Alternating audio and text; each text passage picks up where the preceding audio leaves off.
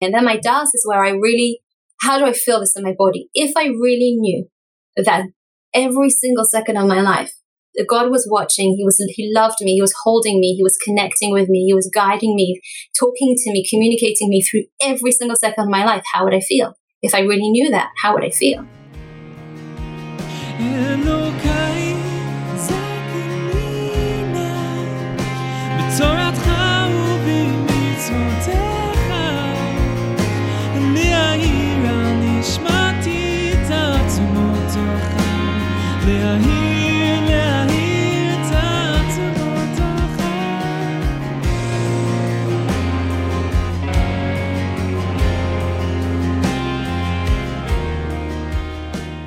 Hello there. I'm Tanya, and you're listening to episode four, season two of Human and Holy, a podcast where we discuss spiritual ideas in human terms. Today's episode is sponsored by Eliza Felig, the Le'ilu Nishmas Rabbi Shimi Reichik.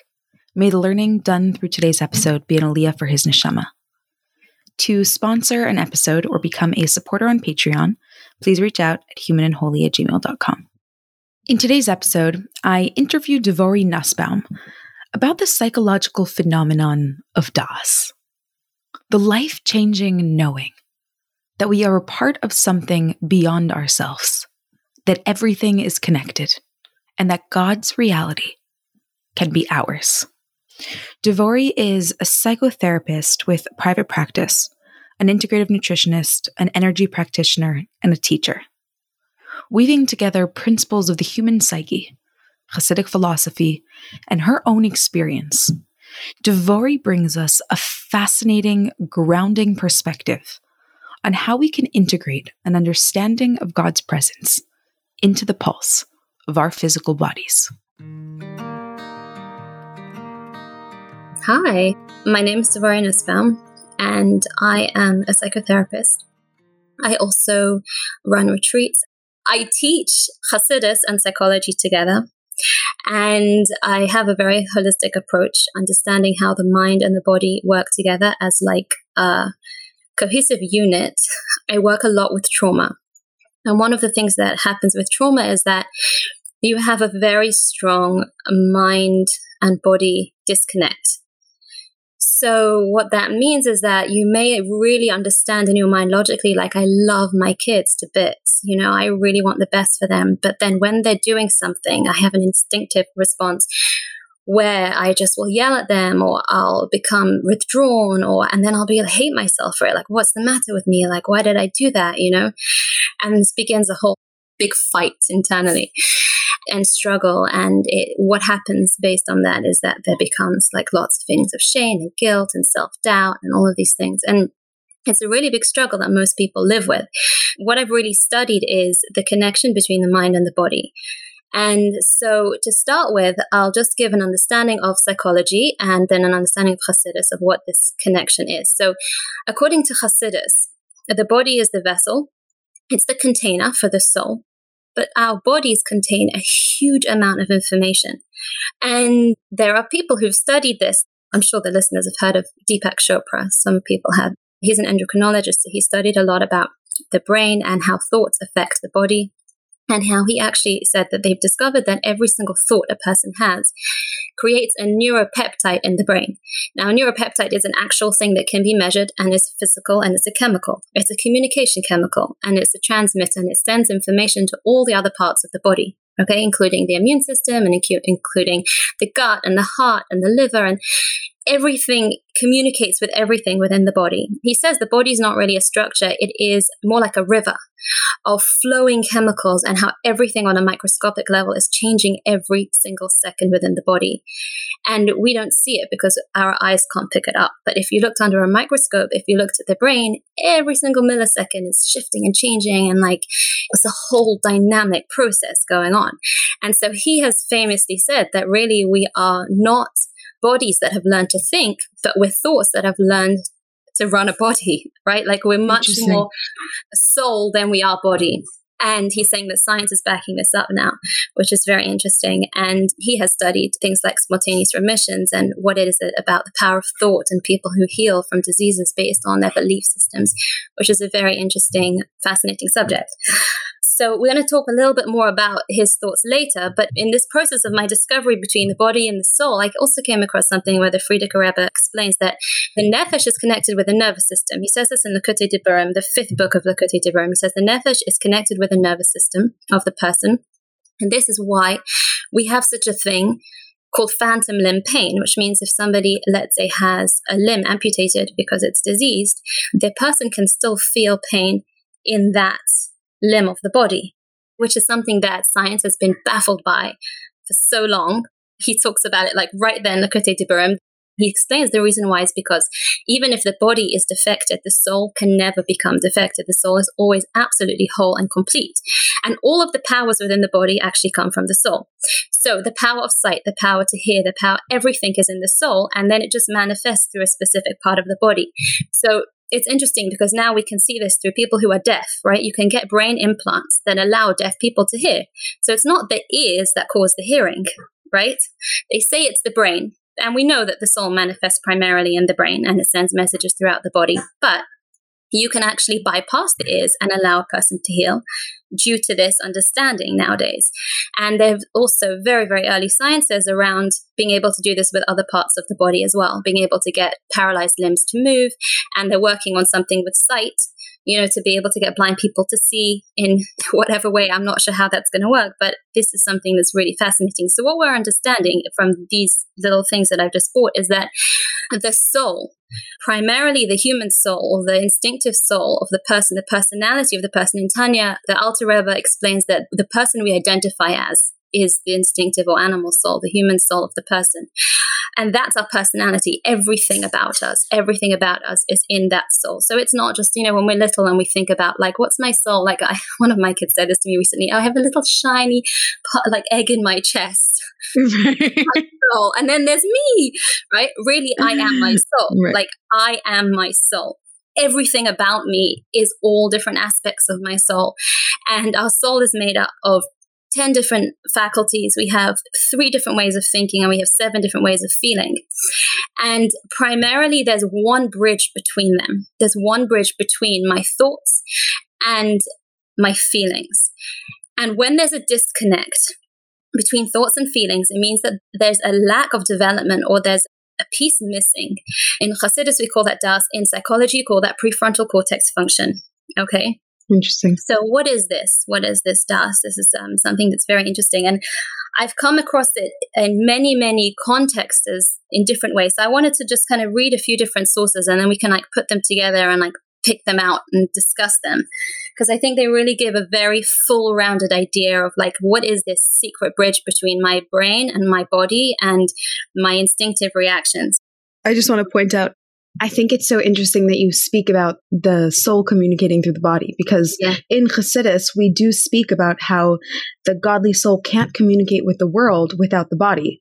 I mean, it's scientific, but it's also just simply like in order for the godly soul to be expressed in a physical world, it needs the body. So discovering that connection is really important. Right, right, absolutely. Understanding how and, to express our soul. And in Likutei Diburim, the Frierdiker Rebbe also explains that when Mashiach comes, our body actually will give information to our soul. And the whole idea of Dira B'Tachtonim is that really, you know, we talk about Dira B'Tachtonim being a home for Hashem in the lower world. But that's on a broader level, like, you know, making this world a place where God feels comfortable, but doing it personally. Becoming at home in my own body, that's personal inner Dira B'Tachtonim. Becoming at home inside of my own body. And how many people use the terms, I'm uncomfortable in my own skin? I'm uncomfortable in my own skin is something that everybody experiences at some point in their life.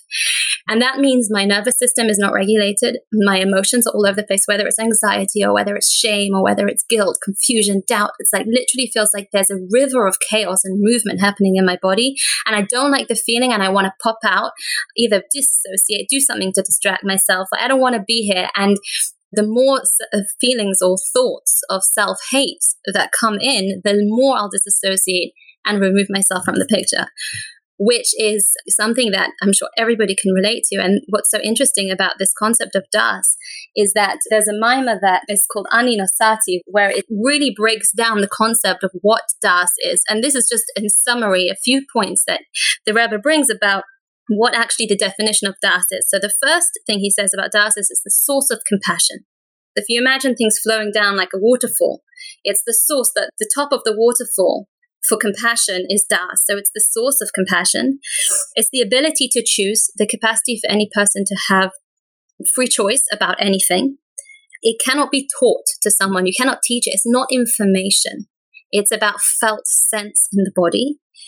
It's a recognition in the body. It's a real knowing, like an I get it. I feel it. And you know, when you really feel a topic, you really feel a concept, but like you can't really explain it to someone else. You're like trying to tell it to them and they're like, uh huh, okay, I get it. But you know, they don't really get it because they're not as excited as you and they're not as on fire as you because they didn't really get it. They got it in theory, like they got it in their Bina, which is analytical understanding, or they got it in their Chachma, which is much more of an open space where, where I receive information, but I haven't yet really understood it or made it my own, right? But it's like an open space where we receive. But this das is when you actually get something and you actually integrate it to the point where the penny drops and you're, wow, now I understand what that's talking about. It's also able to hold all the sides and see the bigger picture, see all perspectives, and yet it's above all of them. So it can see the desire inside of a person, it can see the judgment inside of the person, but it's not swayed by that. It's a kind of very neutral position where it stands and it says, aha, okay, I see you want that. I see that you don't like that. Mm-hmm. Okay. It comes from that observing, interested place curious place. It's self awareness. And one of the reasons why the understanding we have to understand is that in order for a person to actually do teshuva, teshuva meaning reconnection with myself, with the deeper parts of myself, i.e., a piece of God, like reconnect with who I truly am, I have to have compassion on myself. I have to, because without compassion, I have no self awareness. I have no capacity to actually see what's going on within me if I'm going to judge me. Now, some people really don't know what compassion is. We hear the word compassion and we're like, okay, what's compassion? In very simple terms, compassion is seeing something, becoming really aware of it, being very present with it, but without any judgment whatsoever. Like just, ah, okay, I see, I understand that's what compassion is. It's and it's full presence. Like I'm I'm willing to be here in this moment with this thing. I'm not going to fly off or like say, okay, I see it, I don't want that, or like it's absolute presence without judgment. Can I ask you a question? Yeah, sure. I'm wondering if the we're you're sort of speaking about an interaction that we have with ourselves. Yes. Right? Like if you're going to be approaching yourself with compassion, then you're interacting with yourself. Would you say that that's the body and the soul interacting with each other? What would you say is interacting in that instance? If we're coming from the mindset or the understanding that the soul especially the lower parts of the soul, like the nefesh, which are much, much, much more connected with the emotional part of the soul. That is actually the whole driving force of the body. So if I'm doing anything with my physical body, it's because there is a feeling or an emotion that's driving it we would talk about the chaotic emotions or the emotions of tohu, which is the chaos, the chaotic emotions within my, which are stored within the cellular memory of my body, and then the logical understanding of my mind, where I have clarity about things. And when I'm looking with compassion, I'm able to have contact with my chaotic emotions and actually heal them and help them to create order, which is tikkun. So that's really the flow. Our bodies are looking to our souls for information. Our souls are huge. They're not spatially confined to our body. They're in every single cell of our body. Every single part of our DNA has a piece of our soul expressed within it right? Mm. Everything alive about us is soul. And it's like exactly like if you put a hand in a glove and the glove can't move without your hand moving. So everything, if, if there's any chemistry or hormonal things going on inside of my body, if my muscles are working or not working or organs in my body are working or not, it's all my soul, it's all my soul. Now, if there are parts of my body that are sick, it's because there's been a fragmentation. There's been a disconnect of some sort. And this is something really fascinating that I came across in a book called Body Centered Psychotherapy by Ron Kurtz. He actually points this out, which is so fascinating because it's just written straight in Hasidus. But what he says is that the primary and most destructive illusion is the false distinction between self and other. Self here doesn't even mean you're a person or a body or anything like that. It means you perceive and live a basic separateness. This is the primal lie. In order for us to keep that primal lie going, he says we need encoders. And these encoders are basically all of our senses, including touch And basically, they give information to our senses, and our senses interpret it. And we see each other as separate objects because we see through our eyes and because we have learned to think of ourselves and others in that way. And this encompasses us to be able to see the truth that we're all connected. And then he says we go on further to separate ourselves in our mind body separation and between different parts of the mind. So mind and mind, mind and body. And it begins with this kind of separation between me and the outside world and other people around me. And according to Chassidus, and if we learn Shari Yichud we understand that actually everything is deeply connected in this world. Everything is Hashem, and we are all one with Hashem, and we all live within the rhythm of this oneness. We live within Hashem's mind. We're part, completely unified with our source. But the source of all of our pain in life is that primal lie of I am separate. It's the primary klipa. In Tanya, the Alter Rebbe explains, klipa meaning a shell or a covering over. It's the first piece of information that we all come into the world with is I'm separate. And then from that, because I'm separate, so then I think that it might be possible for me to be worthless, or it might be possible for me to not have enough value, or it might be possible for me to have to prove myself. And from that, I develop all the survival strategies I'll ever use in my life, whether I create a, a, persona for myself or I create a story I tell myself about myself and I live that out because I'm just trying to protect myself from the primal fear of being disconnected from my source, right? So you define das as a felt sense in the body, which I loved that definition. So then by extension, das right here means that the body can actually sense the soul in a physical way. Yes, and Maslow, I don't know if you've heard of Maslow, Abraham Maslow, he was the original person who studied positive psychology and he has this Maslow triangle and he has like a peak experience at the top, you know? He says that we have this hierarchy of needs and at the top there's this peak experience. And he, the way he defined peak experience, you're going to be blown away by this. It's yichud, it's, it's, it's unity of Hashem. This is how he describes it. I wanted to read this to you because this is just like so amazing. He was saying that he, he was working with two patients. One was suicidal and one was so debilitatingly anxious. And he says that psychologist Abraham Maslow, who was a pioneer in studying the positive aspects of human personality, gave a classic description of the experience of the deep self. These moments were of pure positive happiness, when all doubts, all fears, all inhibitions, all tensions, all weaknesses were left behind. Now self consciousness mm. was lost. All separateness and distance from the world disappeared. And although such experiences are rare, Maslow termed them peak experiences for that reason. They have a curative power that goes far beyond their brief duration, which may be a few days or just a few hours. Maslow records that two of his patients, one a long term depressive who had often considered suicide, the other a person who suffered from severe anxiety attacks, were both immediately and permanently cured after spontaneously falling into such experiences. Maslow also talks about the reconciliation with life that people have realized through these moments. They felt one with the world, fused with it, really belonging to it, instead of being outside looking in. I felt like a member of a family, not an orphan. It's just unbelievable. These people, what he's saying is that they really does. They really felt in their body this experience of oneness of Hashem that's the experience they had, and it absolutely changed their whole way of seeing the world. And in Chassidus, in Tanya, the Alter Rebbe talks all about the idea of you have to you have to use your das, you have to concentrate, contemplate on things a long time until you really get it, and then it will transform you. But uh, my whole schooling, I never once was taught what does it mean to apply your das. We keep learning about it, like apply your das, apply your das, think about it in the deep level, but like, hey, what what does that mean, even in practicality, and like how does that work? So I spent a hmm. long time trying to figure that out and understanding that when somebody has a very deep recognition of a topic, it can actually transform them on an emotional level in such a deep way, like what Maslow was describing. The two other places that I wanted to point out is that when Moshe came to the Jewish people, and this is in Shemois, and he told them, I'm going to come and take you out of Mitzrayim, um, he gave them a whole speech to say, I'm going to come and Hashem's heard of your trauma, and he's heard your pain, and he's heard your crying, and he's coming to rescue you. And he says that the people could not hear him because of Koitzer Ruach, which is shortness of breath.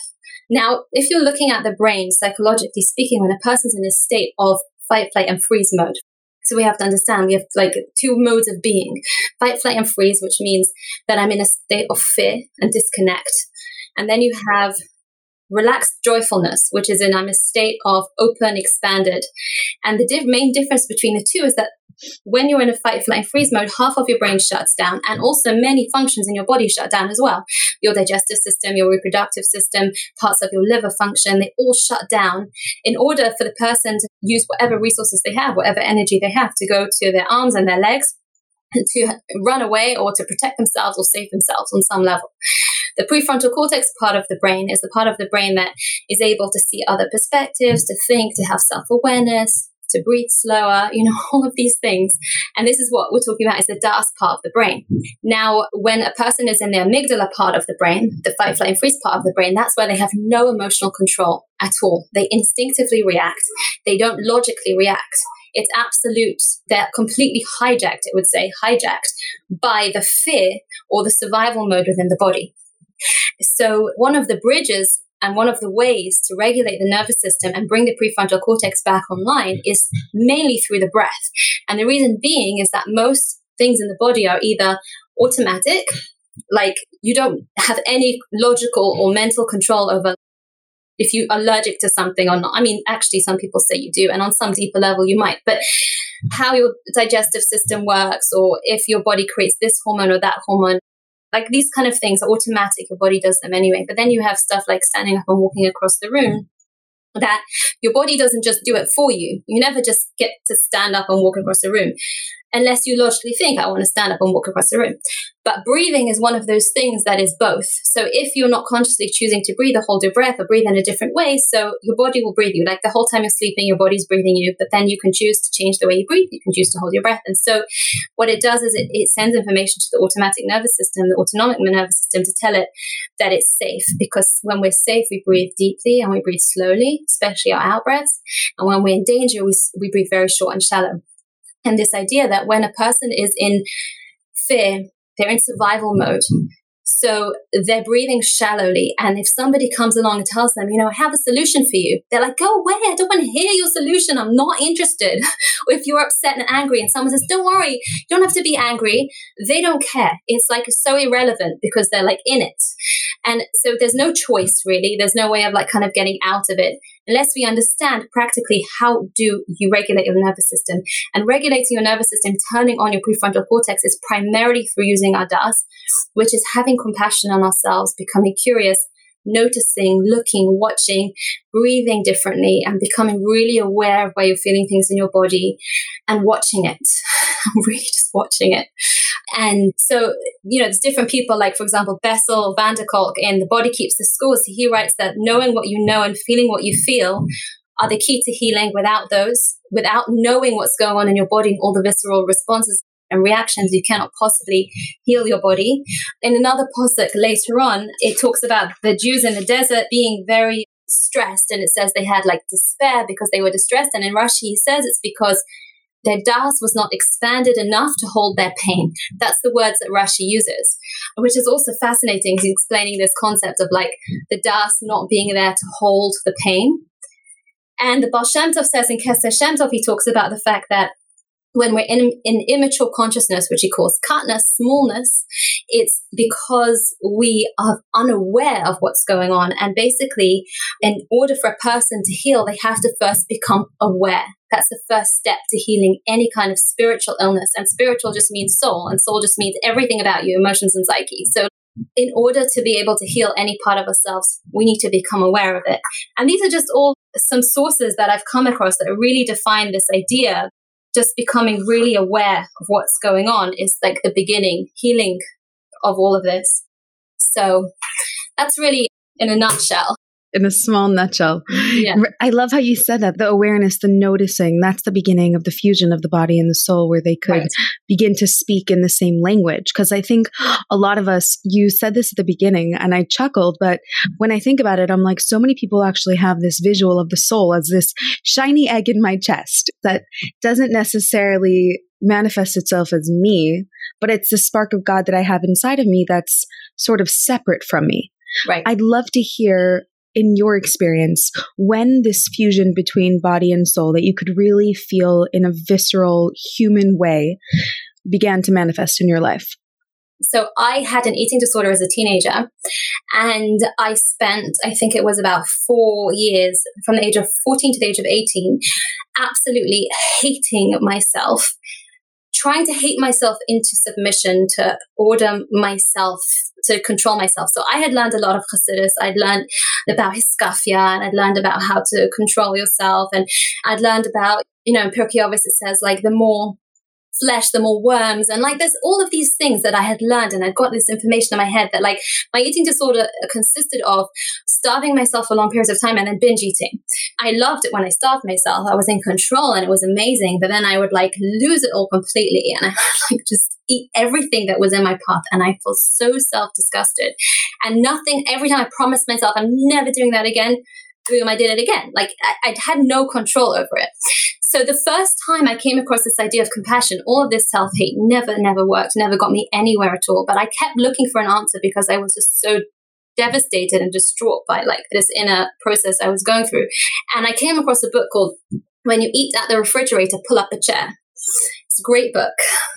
Great book. But in the title, if you think about when you eat at the refrigerator, pull up a chair, it just defines compassion. When you're doing the stuff anyway you don't want to do, at least be aware and take, be kind to yourself. right? Pull up a chair, you know, like be present. And it's a great little book. And I read it. It was the, my literally the first time I'd ever heard of such a thing as self compassion. I read it and I was like, oh my gosh, I can actually treat myself differently. I can actually ask myself with curiosity, like, why am I doing this? Like, what's driving my behavior? I must have a good reason for this. There must be a pain inside mm. of me. There hmm. must be something inside of me that's driving this behavior. It can't possibly be that I'm just a disgusting human being. And I started getting curious about myself. I started wondering, like, and I started noticing what am I feeling in my body and like, why am I feeling this now? And like, what are these urges all about? And that awareness was the beginning of my healing. There was many stages after that, but that was like literally a transformative point. Like I actually learned there was another way, another way of, of connecting with myself. And I've used it ever mm-hmm. since.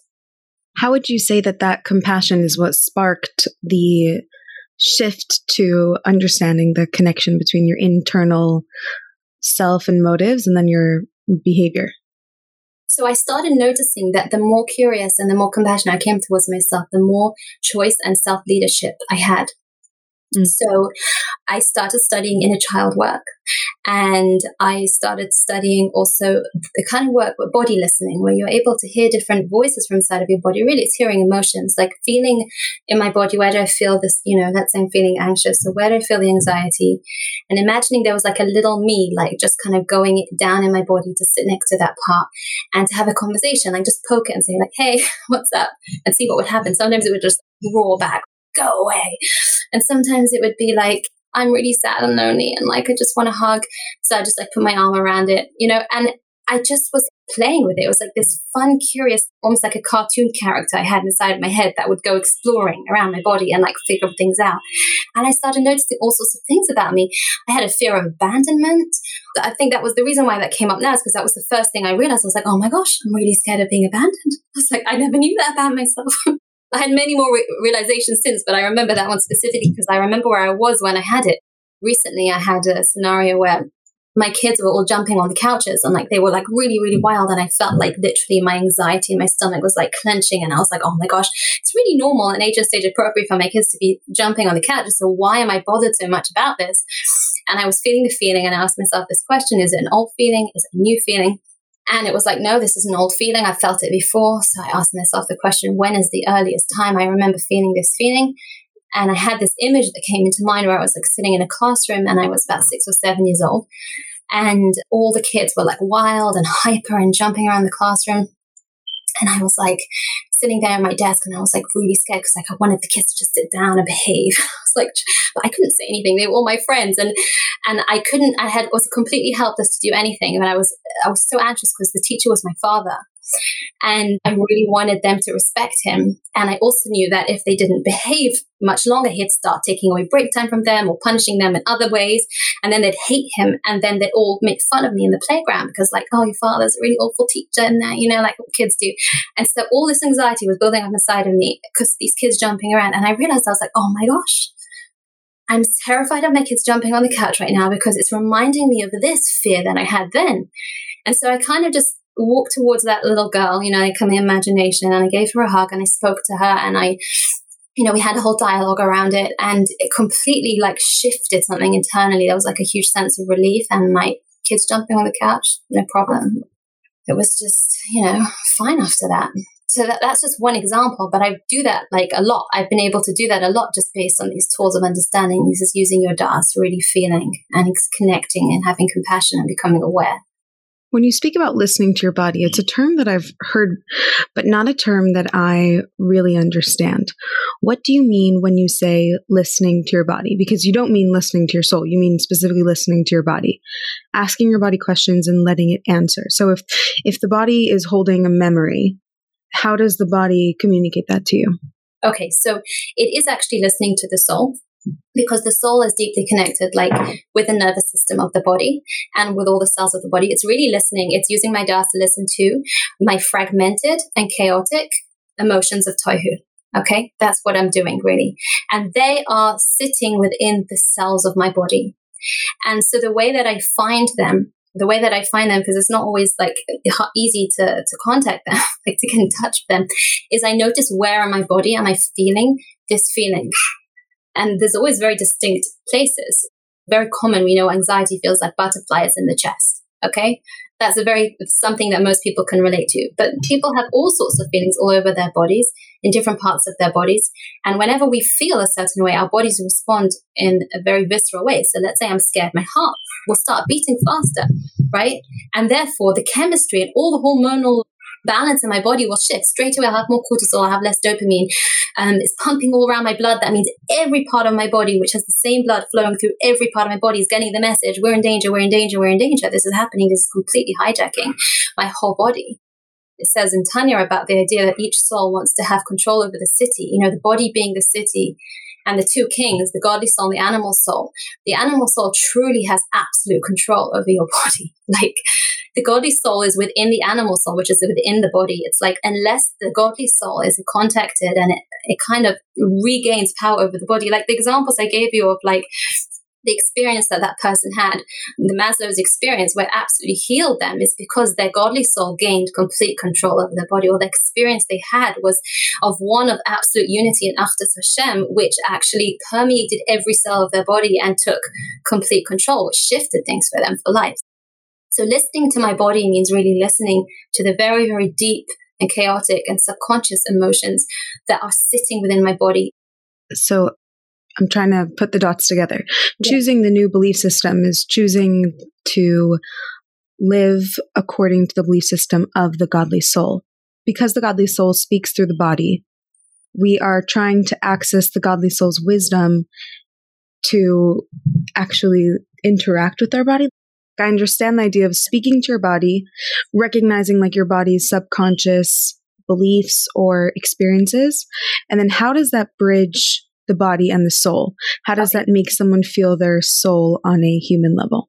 Okay.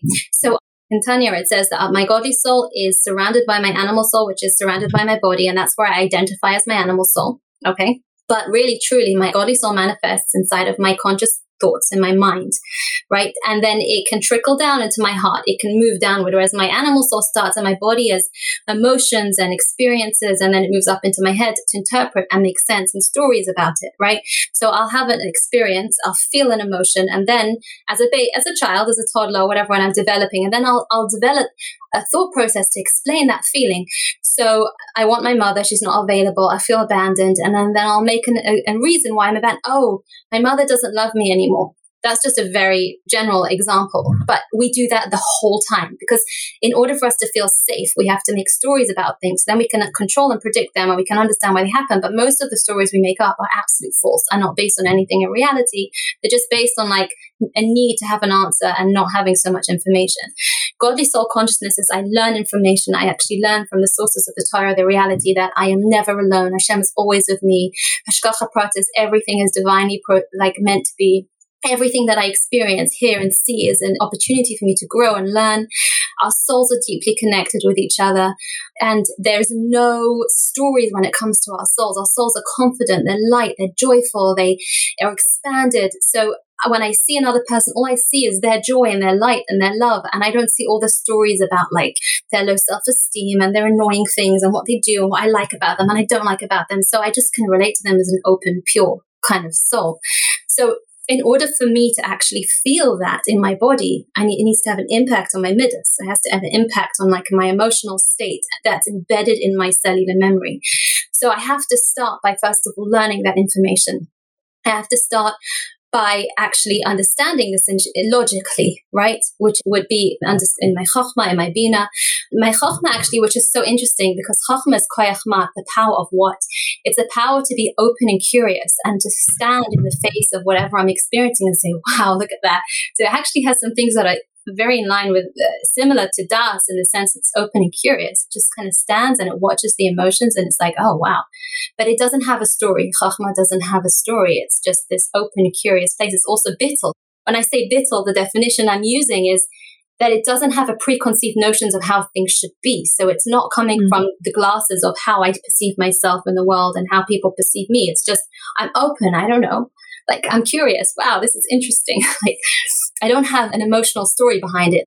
And then at, at Bina, where I understand something, I learn a new piece of information, I understand it logically, makes sense to me. And then my Das is where I really, how do I feel this in my body? If I really knew that every single second of my life, God was watching. He was, he loved me. He was holding me. He was connecting with me. He was guiding me, talking to me, communicating me through every single second of my life. How would I feel? If I really knew that, how would I feel?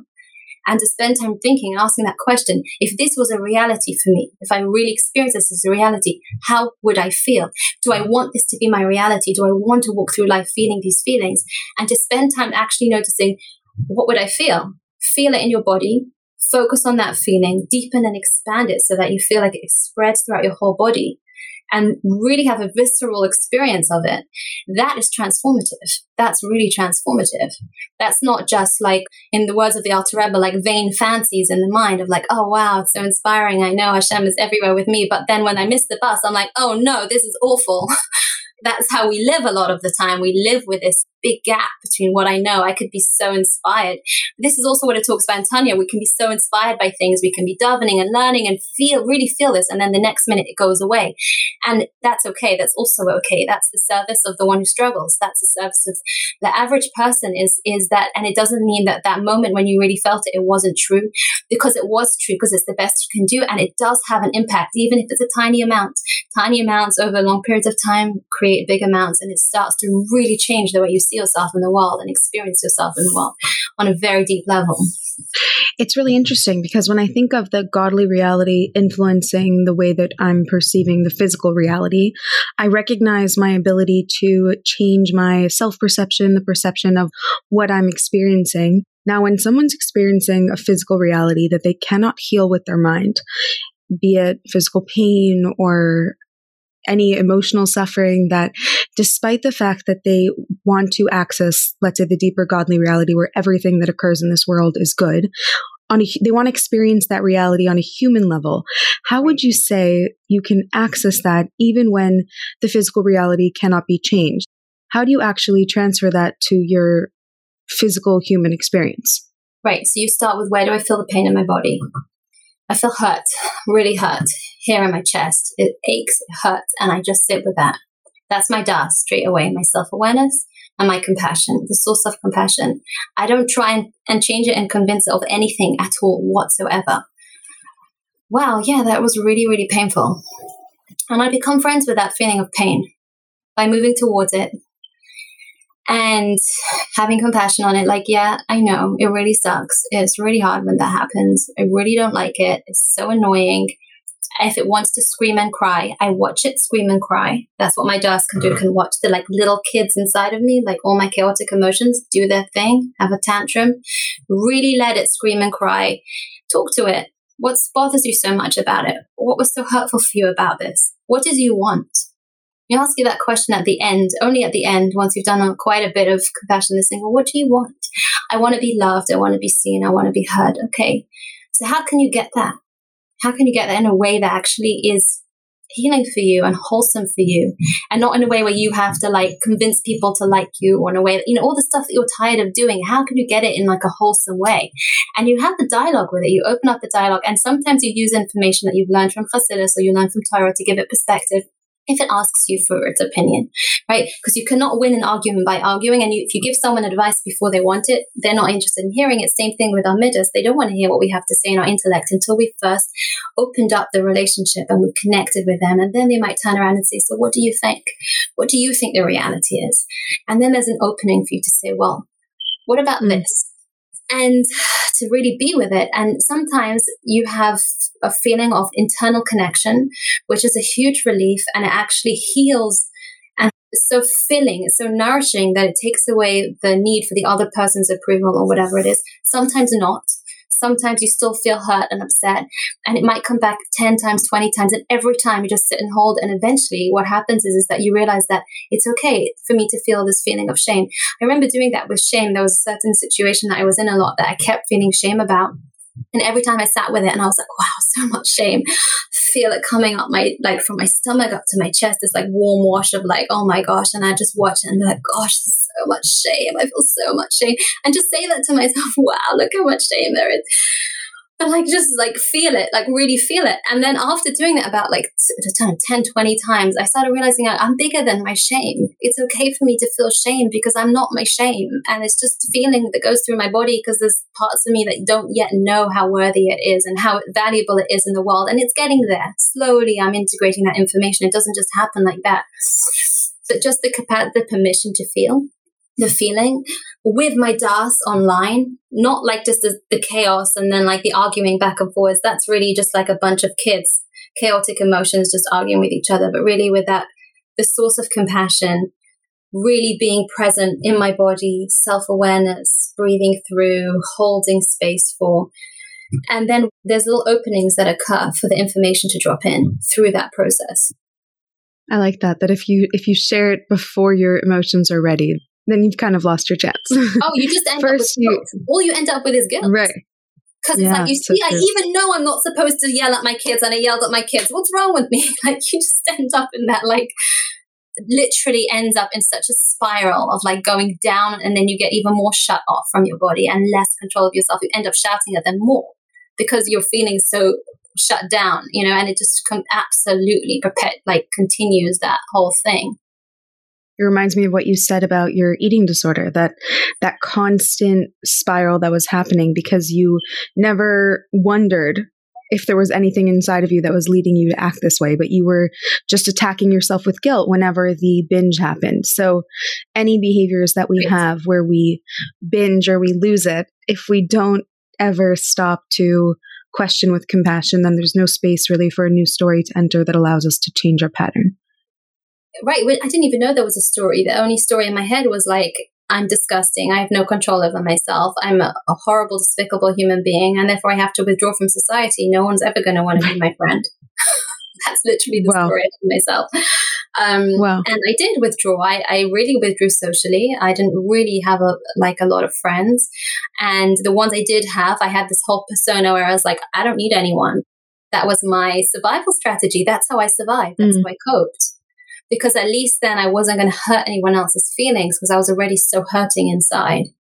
And I only realized that when I started actually questioning, like with curiosity, like, wow, what is that? But if I would have questioned with judgment, like, what is that? Like, what's the matter with you? I never would have got any answers. So I had to come from a place of, of compassion, which would be das, whereas questioning with judgment would be coming from Gavura. Or, yeah, fragmented and chaotic Gavura would be the judgment. Where would you say that you are currently struggling with this body soul connection, if you would be willing to share? So, all the time, I'm learning new things about myself. It doesn't mean that I don't still have struggles on a daily basis emotionally. But the difference is between now and then is that now I know what to do with my pain and I welcome it. I welcome it as a friend of like now it's not this is an opportunity for me to meet a part of myself I didn't know. It's an opportunity for me to grow. There's an opportunity for me to connect. There's an opportunity for me to heal this is great. It rather than like, oh my gosh, what's wrong with me? Why am I still struggling with this? I'm such like I'm such a failure as a person, as a mother. I understand the process so well. And it's almost exciting for me because I'm like, okay, wow, where is this going to take me? I wonder. And that's really the difference. Not that this is, the struggle hasn't changed. It's the same struggle, but it's become easier because I know how to do it. And it's become easier because I don't have any judgments on the struggle. It doesn't mean anything about me. It just means I'm human. It means I have an animal soul, I have a body. My animal soul tells me information about the world through my senses, that I'm disconnected from things and I'm not part of this one unified source. And I have to have compassion on it, understand it, and then feed it new information based on what I learn and what I know. And slowly, slowly getting there. I love the way that you are approaching your human soul from such an empowered place because mm-hmm. we get to know our human soul so that we can teach it a deeper reality that mm-hmm. it can also experience. So, right. if for whatever reason, any circumstance that the human soul has experienced, it's therefore reacting in a certain way in certain situations, like mm-hmm. you just mentioned, then this information empowers me to be able to train it to react in a different way based on a deeper story right. that exists within me. Right. And in many places in Chassidus, it explains that this is the entire purpose of Chassidus is to transform the midas. The entire purpose of Chassidus is to transform the animal soul and not necessarily in one go that like completely because that would be the work of the tzaddik but to work with it the goal is not to run away from it and spend your whole time just like learning and you know doing you know mitzvahs and that's also great but we have to also work with ourselves as people and this is how we make an internal dira and like a place where every part of my cell every part of my body is also a vessel that's able to receive divine wisdom. My body being my seven midas. I would say that our body is our seven midas, other than the actual physical tissue. And even the physical tissue is Atzmus Hashem. It comes from a higher source than the soul itself, because everything on a spiritual level comes down to the world through cause and effect. Whereas the physical matter of this world comes down to the world through Hashem himself, Yesh and something from nothing. Everything that's created holds something of its maker, and physical matter says, I exist. I exist, like I'm here right? And that's God saying, I exist, I'm here. There's that point there. So that the, the whole point is that we transform the physical matter of the world through the soul. And then the physical matter of the world will be able to reveal to us what it's known all along. And like I said, you know, earlier, that the body will actually teach the soul. The body will teach the soul about Hashem, which is a, fascinating concept. I, I've always wondered about that. Like, we're teaching our bodies about Hashem through regulating our nervous systems and dancing information, like really being able to integrate concepts through compassion, through first meeting what's there, not trying to override it, but to work with it and become friends with it. That way we influence it slowly. And then one day our, our bodies will turn around and tell us, like, we have secrets to tell you too. I'm like looking forward to that. like a very, I like um, that. I don't know what that will be. Obviously, we don't know, but I think the more in touch we get with our bodies, the more embodied, the more we're able to receive and experience. To feel alive also, there's many sources in psychology that say aliveness is very much connected to the body. the Defchias, life force energy. There's so many things. It's all about like, you know, body in soul. It's not about just, you know, nourishing our souls, but nourishing our bodies too through this process. So ending off, what tips can you give to anyone starting this journey trying to bring the experience of their soul closer to the surface of their lived reality? Okay, so number one, do not be afraid of your chaotic emotions. They do not define you. They are not you, but they are coming to give you vital information about your direction of growth. So don't be afraid of them, however strong they might be. If you stand and you watch them and you watch them and you watch them and you're present with them with compassion, as in you're present without judgment, you're not judging yourself for having them. They do pass over. They're like contractions, you know, like they get more and more intense and then there's a point where they release and then they just, and you're standing and you're saying, oh, okay, I survived that. And the more you experience that, the less afraid you become of them. And hmm. they're just literally that. They're like little kids tantruming inside of your body. And they don't have accurate information. Their information is based on loads of assumptions and loads of stories that you've told yourself throughout your life to get by. And it's not, doesn't mean there's anything wrong with you at all. It's how we all do it. We all have survival strategies. We're all trying to figure out how to live in this world. And we have very little information when we're young about like the reality of things.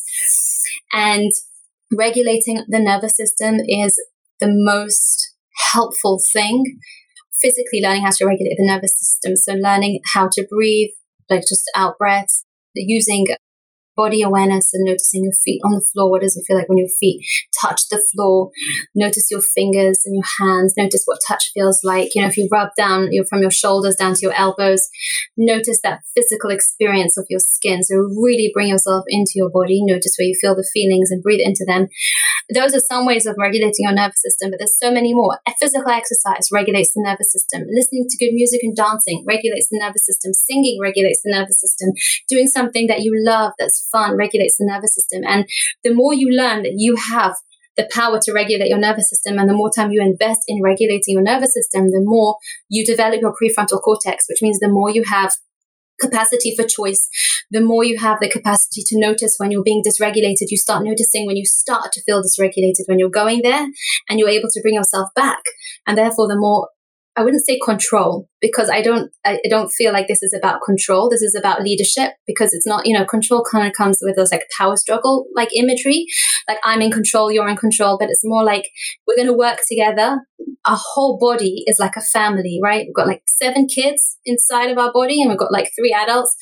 And somehow there has to be a leader, a part that's able to hear everyone's perspective, like around a table, and say, I hear you, I hear you, I hear you, and this is how we're going to proceed. And that's called self leadership. And to be able to develop that self leadership, like we're learning how to regulate the nervous system, we're developing the capacity for self leadership so that the feelings don't hijack us and make us do things that we regret later and we think like you know we still might do things that we regret later but then the next step is do i continue beating myself up or do i say okay hold on a second let's get curious. Why did i do that thing that i'm regretting right now? What was happening for me? How can i prevent that happening next time?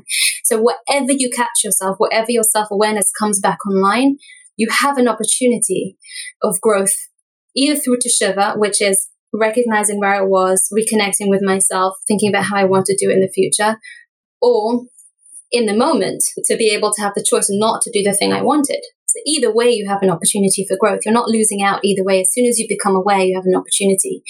And when you're not aware, so that wasn't your bechira. You know, sometimes it says that we fall, you know, yeridah l'tzorech aliyah, we fall down in order to grow.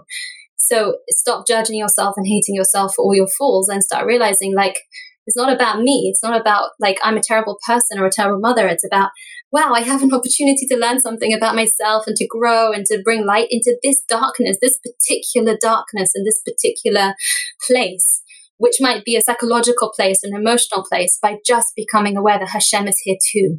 Hashem is in every corner, everywhere. in our body, So he's also in the darkness. And that awareness is like, okay, I'm not alone. I can sit here with God in my darkness and figure out what earth I'm doing here because there must be a good reason if I was sent here as an ambassador, you know, to channel light into this area of, my, of the world. So yeah, don't be afraid. Beautiful. Have compassion. The more you learn, the learning has been so vital for me. I can't like the inf- information. The more you read books and learn information, the more empowered you are. Just keep learning, keep growing in that area. And you're good. You're a member of, you know, a member of the club. I love it. You know, I love it. Regulation is the foundation for true bechira and true choice. Yes. Know? Yes. Yeah. Beautiful. Regulation can only happen through compassion. This is so vital for us to know. It does not happen through right. self hate, guilt, shame, doubt, all of it. It's just through awareness, curiosity, compassion. Yeah. All right. Thank you so much. Thank, Thank you. you. for your fusion of psychology and chassidus. It was fascinating. Thank you. Thank you. Thank you so much. We all have stories we tell ourselves. When we find ourselves getting dysregulated or acting from a semi conscious place, what memories rise up in our blood? Are they true? Or have we just told them to ourselves so many times that we can't help but believe them? Devori speaks about breathwork as a pathway to Das, to a deep, integrated, embodied understanding of God's unified presence in our lives. Which soul is leading our moments, our days? Is it an inward sense of calm, presence, confidence, belonging? Or is it a chaotic sense of fear, fragmentation, reactivity, self loathing? Our body is a small city. We can choose which soul leads our lives. But the godly soul cannot be forced into office. It needs to be integrated with our human reality in order to get the job done. So, as Devori said, curiosity, compassion, awareness. What stories are you telling yourself? Das is a slow process of change. Be gentle with yourself as you teach your bones to recognize the light.